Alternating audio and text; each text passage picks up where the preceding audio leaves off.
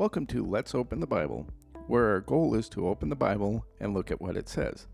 For the next few minutes, we will be looking at a passage from one book. We will continue weekly until we finish that book. I'm Tom Nordstrom, and with me is Bill, Casey, and Nate.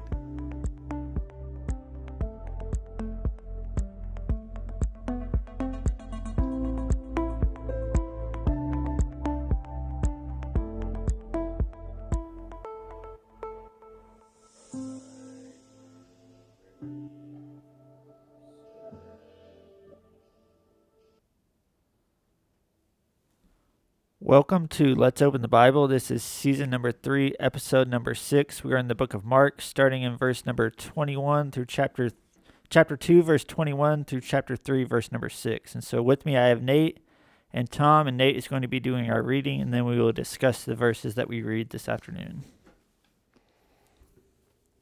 All right, Mark chapter 2, verses 21 through chapter 3, verse 6.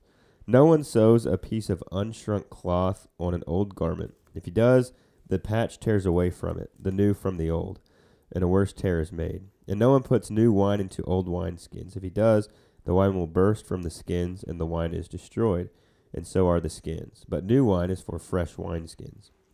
One Sabbath he was going through the grain fields, and as they made their way, his disciples began to pluck heads of grain. The Pharisees were saying to him, Look, why are they doing what is not lawful on the Sabbath? And he said to them, Have you never read what David did when he was in need and was hungry? He and those who were with him.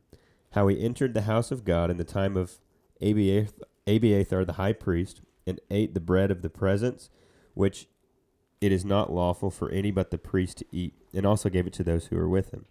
And he said to them, The Sabbath was made for man, not man for the Sabbath. So the Son of Man is Lord even of the Sabbath. Again he entered the synagogue, and a man was there with a withered hand, and they watched Jesus to see whether he would heal him on the Sabbath, so that they might accuse him. And he said to the man with the withered hand, Come here. And he said to him, Is it lawful to he- is it lawful on the Sabbath to do good or to harm, to save life or to kill? But they were silent. And he looked around at them with anger, grieved at their hardness of heart, and said to the man, Stretch out your hand. He stretched it out, and his hand was restored. The Pharisees went out and immediately held counsel with the Herodians against him, how to destroy him. All right, so what we see here in these uh, verses in Mark, uh, the end of chapter 2, starting in chapter 3, is um, the Pharisees are out to get Jesus. Again, the scribes and Pharisees are these religious Jews, they are the, the big dogs um, in the Jewish community, supposed to be very religious and spiritual people, um, but they were really just self righteous, uh, hypocritical uh, people who wanted to destroy the reputation of Jesus. And so, what we see here is a couple accusations that these scribes and Pharisees make against Jesus. And then we see the masterful way that Jesus deals with these. And the whole point in all of these things is it seems the whole point that Mark is making is that Jesus has the uh, authority to deal with these scribes and Pharisees. And Mark is continuing to build this case that Jesus is uh, from God. Jesus is God because he uh, he proves that based on the way that he deals with the scribes and Pharisees. So that's kind of a little intro to this section, and then let's jump into some of these accusations and the way that Jesus handles them. So the first one that they accuse him of is this idea of fasting, and he says that the um, verse 18 says that the disciples of John and the Pharisees were fasting, but his disciples were not. And so they come to him with this accusation claim, you know, asking why his disciples are not fasting. And the illustration he uses is the bridegroom, and you know, if the bridegroom is with you, if the wedding is here, do you fast? No, when the the wedding has gone away, you know, at some point uh, there will be a funeral at some point. Um, I've looked at some commentaries, and that's kind of the point it makes. And there will be a time for fasting. But while Jesus is here, this is not the time to fast. Um, and the illustrations continue the unshrunk cloth and the new cloth, uh, uh, the shrunk cloth and the new cloth, and also the old wineskins and the new wineskins. And the point that it seems to be making is that these two things are kind of incompatible, they don't go together. Um, none of these things listed here go together. You know, why does it make sense to fast? While you're at the wedding or while the bridegroom is here. There will be a time for that later, but not now. And so Jesus kind of continues to make that point. You know, excuse me. Uh, Ecclesiastes tells us that there's a time and a place for everything. And it, it seems like Jesus is telling these Pharisees, these religious leaders who should have known who he was. I mean, they, they studied the Torah, they studied the books of what we call the Old Testament, they should have realized nobody does this. Nobody does this except they come from God. And yet here they are complaining about everything he's doing. And uh, they should have realized that you don't you don't fast when it's time to celebrate. And you don't celebrate when it's time to fast the Pharisees seem to me like the the worker that is always the boss that's always over your shoulder looking for you to do something wrong, um, and that's what they do with Jesus. Um, I don't know if anyone has worked in an environment like that, but it's really, I would say, very stressful and just kind of a hard environment to work in to be in when someone is constantly trying to find where you've slipped up at or an accusation against you or ways that they can critique or criticize you. And so the Pharisees are always over Jesus' shoulder in his earthly ministry, looking for ways, looking for times to trap him. And, you know, not only do they nitpick, but they also try to put him in situations where they know that it's going to be hard for him to get out. And so really they're kind of like the worst of the worst, in, in my opinion. What's interesting and kind of ironic about them being that they are like the micromanaging boss, but what's kind of ironic is really Jesus is the boss and Jesus is you know that manager and it's like they these you know people who have no authority compared to Jesus are looking at the real boss and trying to micromanage him and looking over his shoulder and waiting for him to slip up. So it's a whole uh, mess of who has the authority. And it's funny because Jesus really does point that out and kind of turns the tables on himself. You know, kind of calls them out for where they're at. Um, later on in this section, it's verse number 25, he's going to says, Have you never read?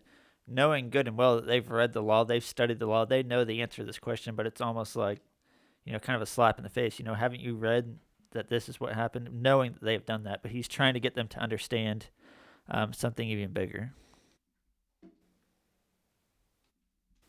You know, it's more like they're the tattletale or the teacher's pet, not necessarily the boss, because a tattletale or a teacher's pet or those of us who've had have more than one sibling in our family. We know there's parents do their best to not have favorites but they all do. And we know that. Um, you know so it's like yeah that person has no authority at all. They think they have all the authority to go around saying well you did this and you did that and you did this. And it just causes problems and it's you know it's just one of those things that they don't have authority and jesus does. It's also interesting to me to note when they have these accusations at least these first two it seems to be against the disciples but they bring the accusation against jesus not the disciples. So they don't go and talk to the disciples and ask them you know why are you doing this? They go straight to jesus and they ask him. They bring the accusation against him um, and it, it seems to me that because they are followers of Jesus, they all kind of are in the same group. They go to the leader of the group. But it's just interesting that they don't go to what they would consider, I guess, the source of the problem. They go to Jesus, which is the leader of the group. Um, I guess if we want to kind of start breaking these, the way that Jesus handles these discussions and the illustrations that he gives. Um, so there's first of all, he talks about the bridegroom. We talked about that in the last podcast, so we'll we won't uh, do that again. Um, he then goes on to talk about. He gives two illustrations about the new versus the old. He talks about the cloth, the the the unshrunk cloth on an old garment, and then he talks about new wine in an old wineskin. And these are it's kind of confusing. Um, and I remember I was I did I had no idea what in the world this was talking about for a long time. But whenever you, um, I heard a a, a good um, explanation of this, and it's it's really quite simple whenever you whenever you think about it. Um, and I guess in our time and culture, We don't have wine and wineskins like they would have then. But the point is, with this shrunk cloth and an unshrunk patch, if you had a tear in your garment, um, you would put a patch on it, just like you know we would patch up a pair, of, an old pair of jeans or something. And if I understand this correctly, an old cloth over time it would shrink over time, just like whenever we put something in the dryer, it shrinks. Um, and whenever cloth is used for the first few times, it starts to shrink a little bit more. And so the point that Jesus is making here is it's like imagine you have this old, this really old cloth or this really old garment. Uh, we could use a pair of jeans for an example, and they're already shrunk to the size that they're going to be. They- They've been dried a couple times and they've shrunk. Well, now we take this patch, this patch that's never been used before, it's never been dried before, and so it is going to, the more it gets used, the more it's going to shrink. The problem with that is if you have this this garment that is shrunk and then you put an unshrunk patch on it, whenever that patch gets wet and then dries, it's going to shrink and make a new tear. Does that does that line up with I mean, do you guys agree with?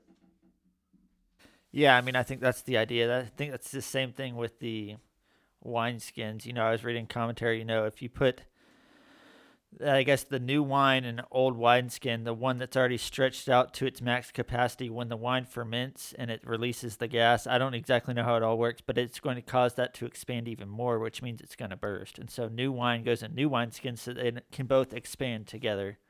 Um, and so, really, I think the key word here, the key idea is like incompatibility. They don't go together. These two things don't go together. You would never think to put the new cloth or the new patch on the old pair of jeans or new wine in an old wineskin. Um, those are meant, you know, new is meant for new, old is meant for old. And so incompatible items here. And so fasting at a wedding, those two things don't go together. You know, when you go to a wedding, there's usually nice food, a lot of food. You eat, you're happy. Um, those two things don't go together. So really, the idea is incompatibility. Do you think it has anything to do with Jesus having to get rid of some of the old teaching, some of this pharisaical teaching that in his disciples? Because it sounds like, you know, the new patch, the new wine. You don't, so he has to get rid of. If he just tried to give his disciples the new, his teaching, his teaching with authority, well, that will conflict with what the Pharisees or the other religious leaders, because there's more than just the scribes, the Pharisees. There, I think um, modern scholars think there's at least 12 different sects, you know, because we have the um, scribes, the Pharisees, the Sadducees, then we have the Samaritans, which consider themselves Jewish, Essenes. the Essenes. I mean, there was, so there's lots of them. And you know these disciples all came from different walks of life. Levi's a tax collector. Um, peter and simon are, are peter and andrew are fishermen. And so they all come from different walks of life. They would have been exposed to different te- teachings and jesus had to let them know hey listen what you were taught is good but it's not right. Here's the here's the teaching Um, I think you make a pretty decent point, and I've never, I guess, really thought about it like that. I mean, it's kind of the difference that we'll see later in the New Testament against the Old and the New Law, the Old Covenant and the New Covenant. You know, the old teachings and the new teachings. Um, I haven't really, I guess, studied that through enough to be able to fully make that connection, but I think it's a pretty interesting point that's made there. I think we especially see it. Jesus kind of makes his point very clear in Mark chapter 7, where he's continuing in these discussions with the scribes and Pharisees, and he accuses them in Mark chapter 7, verse um, that's 6, 7, 8, 6, 7, and 8, uh, 9. But anyway, the point is in verse 8, he says, You leave the commandments of God and you hold to the traditions of men. And he says in verse 9 of chapter 7, you have a fine way of rejecting the commandment of God in order to establish your own tradition. And it seems like we were talking about, you know, they've, we're going to get into this a little bit talking about the Sabbath, but they have made this, these extra set of laws, um, not what God says, they're, they're traditions that they have made laws and they have stolen the authority or attempted to steal the authority from God.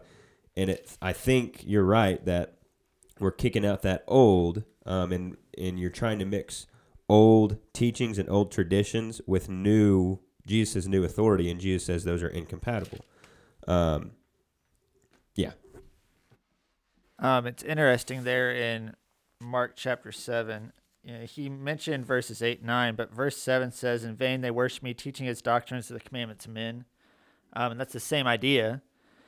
And that's prophesied by Isaiah. And so, like, this stuff that's been going on, I think it kind of the fulfillment or the, I guess, the climax of those things is kind of seen now, especially with the Pharisees and all the extra um, tangents of the law that they have made. But that seems to be the point that's being made for sure. All right, I guess we can uh, move on to the second accusation that's made. Um, and originally it was fasting. Now, on the Sabbath, it all goes to the Sabbath. And we see it starting in chapter 2, verse 23. His disciples were going through the grain fields and they were plucking heads of grain. Um, and it was a Sabbath day. I guess just a little bit of background. The Sabbath day in the old law, um, which interestingly enough, even though they were in the New Testament, they were still under the old law at this time. So they were they were under the old Mosaical law, um, and the Sabbath was the seventh day. So Saturday was set aside completely for rest. We see that all throughout the Old Testament. Um, it's established in the Ten Commandments, and the Sabbath day was supposed to be for d- devoting to God, set aside for God. Um, and it that was all based off of on the seventh day God rested from creation. Um, so God wanted that seventh day to be uh, set aside and made holy for Him, and you were not supposed to work. You were not supposed to go out and you know collect food and to to do any of your jobs. You were supposed to stay home and rest and to uh, reflect on on God.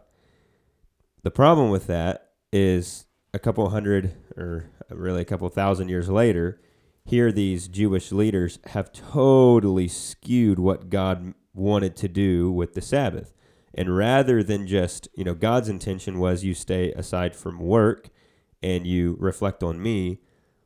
A couple thousand years later, now here we see these Jewish leaders are are you know micromanaging all of the Jews and not letting them do anything. And you can't even lay a finger. I mean, you can't even do anything. There's there's a document called the Mishnah and some of these laws, I should call them traditions, that the, the Pharisees made up about the Sabbath are wild. Um, the things that you're not allowed to do on the Sabbath. And this is not what God intended. God intended you don't work and you reflect on me, but the Pharisees had made it uh, much more legalistic than God ever intended. And they accuse Jesus' disciples of they're walking through the field, and as you walk through the field, you grab a, a head of grain in your hand and you eat that grain. And the the Pharisee said, "We don't do that on the Sabbath." And in fact, if you go back to the Old Testament, that is completely allowed on the Sabbath day.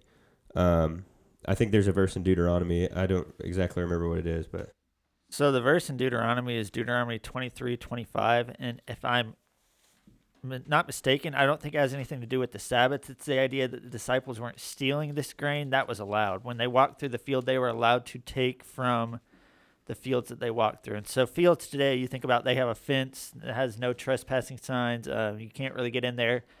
It would probably be considered stealing today if you took grain or food or something from a farmer's field. But under the old law, if you were walking through the edge of the field, you could take grain or pull grain or pluck grain from the field, um, and that was not considered stealing. It was something that was lawful under the Mosaical law. The only, I guess, caveat to that was that you were not allowed to take a sickle to it. So you weren't allowed to go out there and harvest a bunch of it, but you were allowed to pull some, you know, if you were hungry. And Mark doesn't say it, but Matthew does. Um, it does mention that the disciples were hungry, and so they weren't just doing this just to pull grain. You know, they were actually hungry and they needed some food. And so as they walked along, that's what they did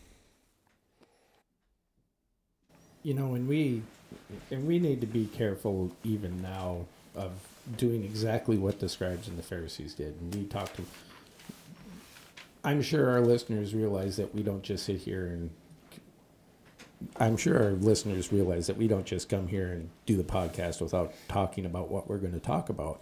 And we were discussing this a little bit earlier and it's like we we can't sit there and put if we don't have authority from the scriptures we can't mind on you things. You know, um, I use the analogy of, you know, there are people who, when they come to the service, you have a call to worship song, you have an opening prayer or an announcements, and then you have a couple songs and the Lord's Supper, and then you have the sermon and a couple more songs and maybe announcements there, and then you go home.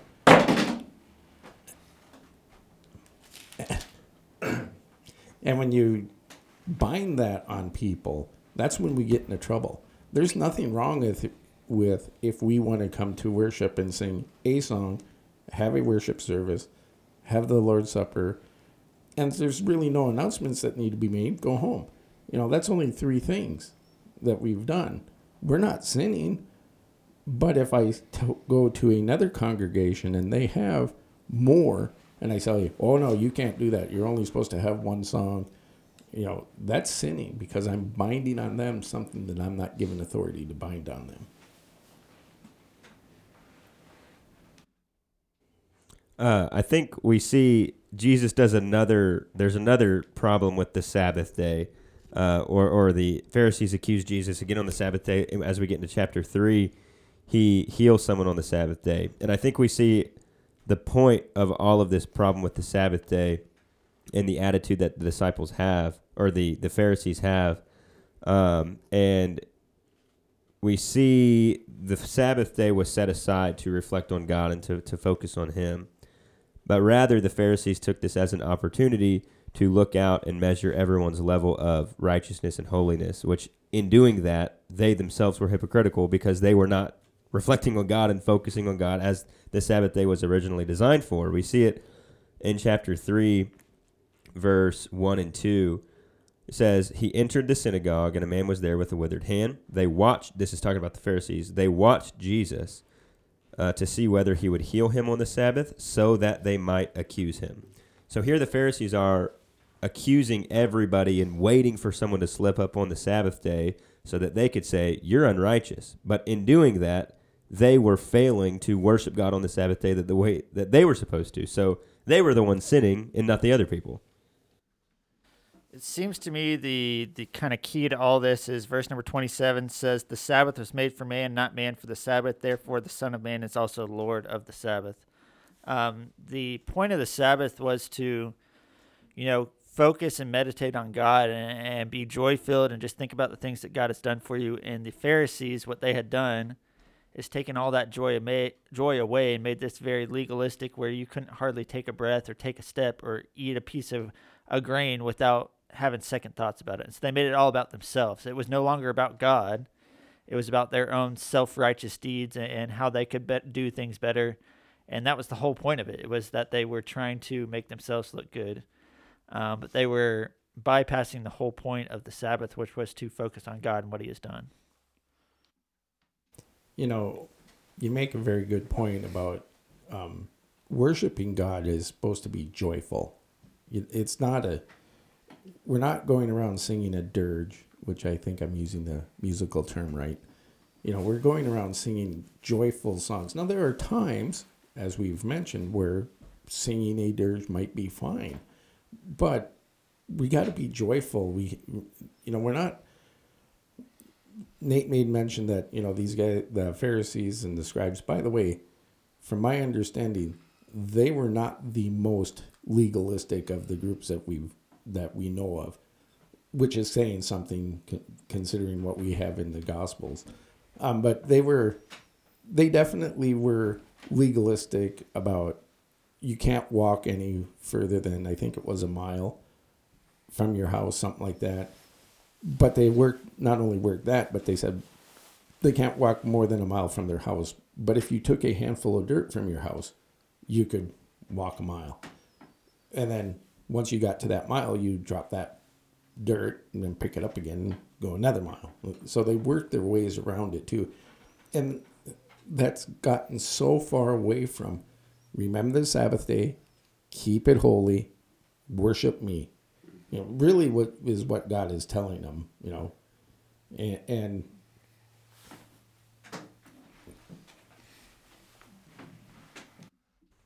um I th- I think you made a good point a second ago where you said we need to make sure we don't fall into this. I know uh, the church is often accused of these very things that the disciples or that the Pharisees are doing, that legalism. Uh, and in fact, I think sometimes the church is rightly accused of this, um, that we've, you know, sucked the joy out of this and we don't.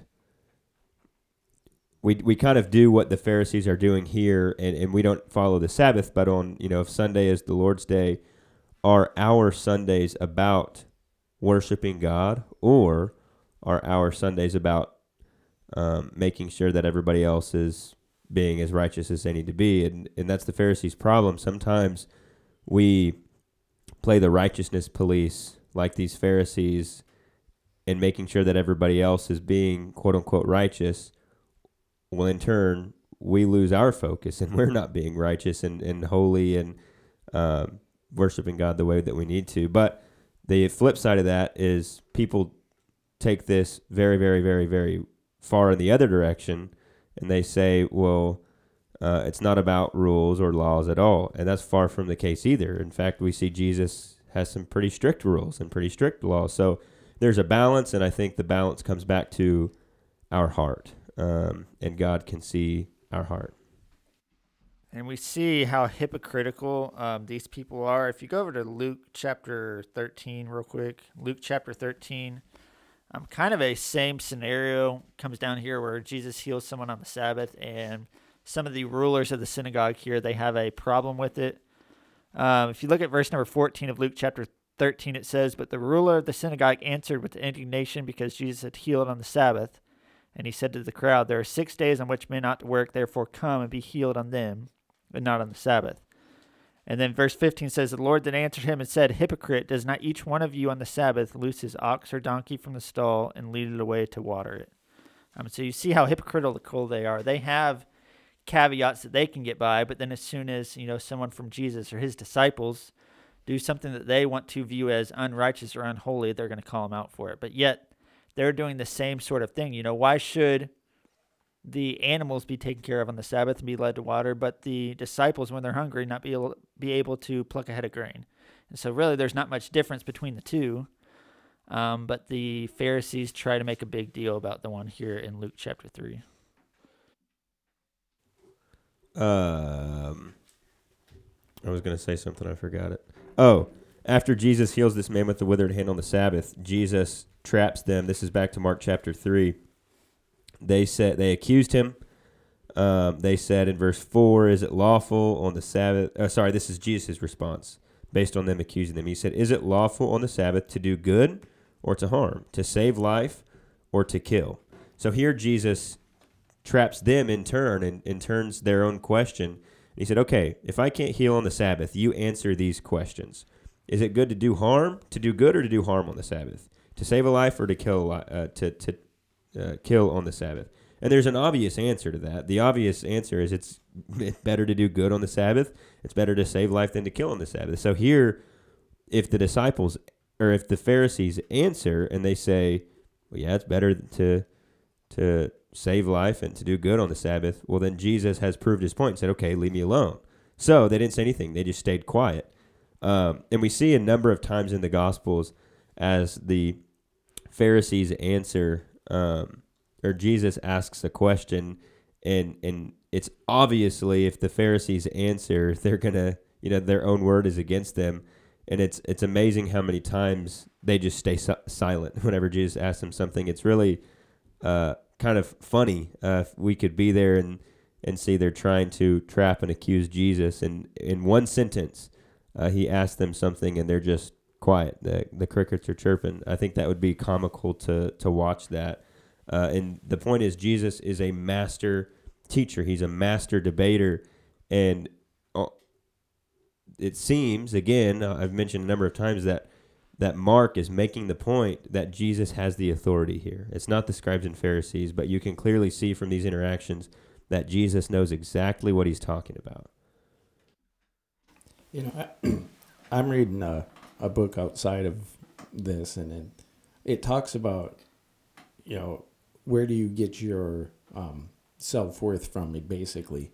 And these scribes and Pharisees, as we've seen so far, and as Jesus will eventually accuse them, I'm, I'm not sure if he'll do it in Mark, but he accused them, them of, you seek affirmation from men, and you need to seek it from God.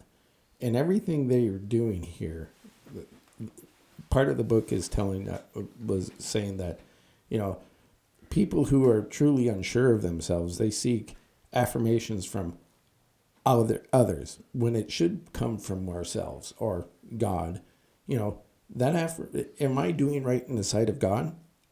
Then what you think of me, I don't care. Needs to be our attitude and the that is that's where the joy from a person who is truly following God comes from. It's not because you know you approve of my singing voice or you approve of the lessons that I provide. It's does God approve of them? And if God approves of them, if you approve, oh well. So. Uh, after Jesus traps them in this, and he he kind of mops the floor with uh, them, the Pharisees they were just mad after Jesus healed this guy in chapter three, verse six. This is where we we finish the Pharisees left and they went to the Herodians. Um, mean, the Herodians, if I understand, I don't understand all how the Jewish government worked, but essentially the Herodians were um, Jewish leaders that also had some sort of tie to the Roman government. So anyway, the Herodians would have been people who had authority to uh, maybe seek out the Romans to get Jesus killed. So who they got mad they threw their little temper tantrum and stumped off to someone else who could take care of the problem and figure out how to destroy him. Um, in Jesus, we see over and over and over in Mark, we're only two chapters in, and we've seen that Jesus knows how to handle these situations. He has the authority, um, and nobody else does. And anything that they accuse him of, he is he's taking care of it, um, and he he knows what he's talking about. Do you guys have anything else? All right. Can you imagine being so small that you're upset that somebody got healed? Yeah. You know, in the political debate, and I don't really want to do this, but there are people who take joy when somebody that they per, they disagree with politically, something bad happens to them. I've kind of gotten into the habit of if I hear something bad happening to to somebody who I disagree with p- politically, I immediately turn off the news so I don't get distracted and say a prayer for them or their family, depending on what happened. You know, such and such person's uh, husband died. Immediately shut, or our wife died. Immediately shut off the radio and say a prayer offering, you know, asking God to comfort them and maybe open their eyes to what the, you know, but I just, I can no longer stand sitting here or being like, man, I hope this something really bad happens to this, or or taking joy that something bad happened to somebody. These are people. They're lost souls. I mean, if they're if they're lost souls, they're lost souls. They need the love of God just as much as I do. All right. Well, that is Mark chapter 2, verses. I don't remember what we did today. That's Mark chapter 2. Uh, next week, we're going to jump into um, chapter 3, verse 7. And we appreciate you listening, and we hope you will stay tuned in and catch us on the next one. Have a good day. Bye.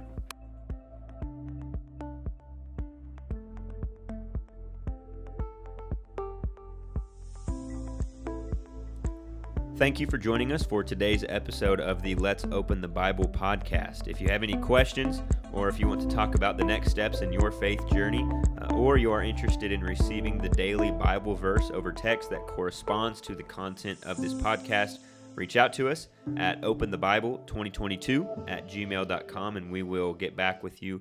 Uh, we thank you for listening and we will catch you on the next one. Have a good day.